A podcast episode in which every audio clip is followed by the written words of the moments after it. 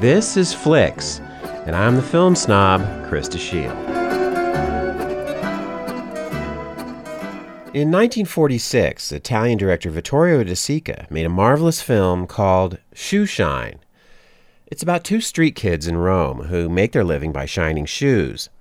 Hanging out at the racetrack, they share a dream of owning their own horse to ride, and they scrape their money together to buy a beautiful white horse. But their hapless complicity in an older brother's theft lands them in juvenile detention.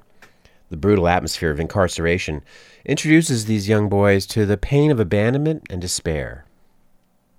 This is one of the milestones in the neorealist film movement. Many of the innovations that were hailed by critics location shooting, use of non professional actors, the grainy documentary style of the photography were dictated as much by economic necessity as by artistic choice.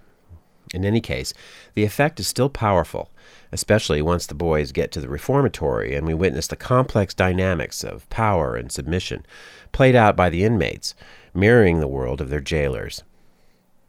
De Sica, a renowned actor himself, had a way of coaxing wonderfully natural performances from non actors.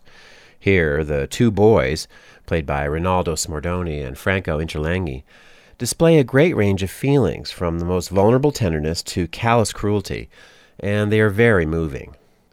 The film has a formal perfection and integrity which is difficult to describe. It's as if we are peeking into a hidden world of suffering.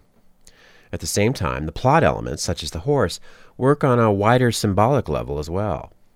The final sequence is devastating, a shattering cry of anguish and betrayal that you may never forget. It was the first film to win in the new foreign language film category at the Academy Awards. De Sica, along with Roberto Rossellini and others, pioneered a kind of drama that dealt unflinchingly with the struggles and hardships of the poor and dispossessed. In a world reeling from the trauma of the Second World War, this honesty and directness was like a breath of fresh air. The contrast with the slick studio productions of Hollywood helped foster a revival of interest in film as an art form, rather than just entertainment. Two years later, De Sica made the masterpiece The Bicycle Thief, and the worldwide fame of that picture has tended to overshadow Shoeshine in people's memories. But the earlier film has a tenderness and grace that makes it stand apart, and it deserves to be more widely seen. Shoeshine is available on DVD.